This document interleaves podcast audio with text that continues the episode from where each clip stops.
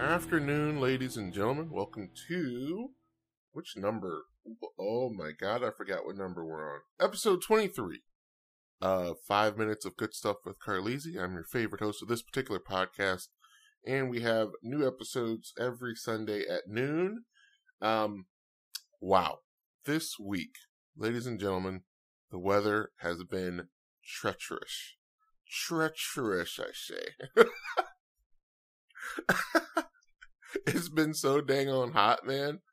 Oh God, this this just makes me think back to the other episode where I talked about air conditioning, and uh, what a what a joy, what a joy it is to have air conditioning. I had to um, do some outside manual labor on the house, just cutting the grass, basic basic stuff, and um, dude, my shirt just comes in soaked from just sweating. It's just so hot.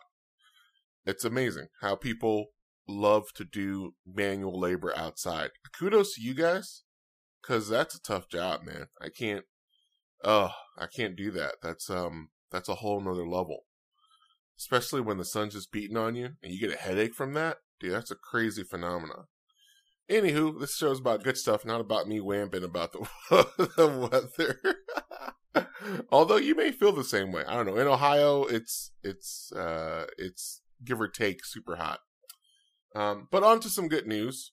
Throughout this past week as well, I um, stumbled upon a Facebook post for America's Got Talent, which I never like to watch any of those shows because they seem very scripted to me. But I must have been very bored because I watched this one. I think only because it said that she was from Ohio. Um, and so there's this lady, her name is Nightbirde with an E at the end. And she's from Zanesville, Ohio. Side side note, it was so funny when she said she was from Zanesville that like the crowd started cheering her on when she says she's from Zanesville. And I'm like, no one in the world knows anything about Zanesville to like cheer it on. like if you say I'm from Cleveland, oh dude, yeah, Cleveland, I know exactly where that is. But it's like you can't you can't find Zanesville on a map.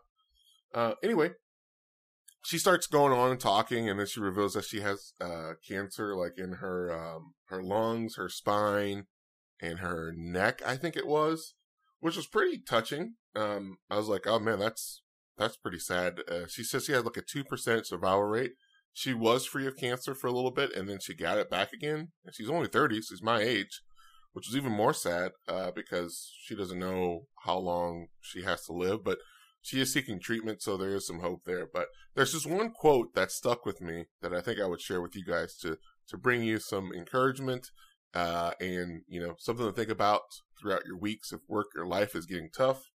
She said that you can't wait until life isn't hard anymore before you decide to be health ha- happy. Whoa, geez, I'm gonna do it again.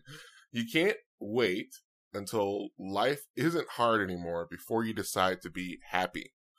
So it's like, uh, you know, are you going to let your situations take over your life? Or are you going to decide to take over them and be happy and be positive about things? Or are you going to go into a negative rut and be sad and go through um, extreme bouts of, of depression, which is definitely possible, especially for her condition that she's in. But she decided, no, I'm not going to let that uh, ruin me. I'm going to try to stay positive and stay happy. And that's the whole point of this podcast, too, is to help you get a little five minutes of, of juice of happiness, some positivity, encouragement.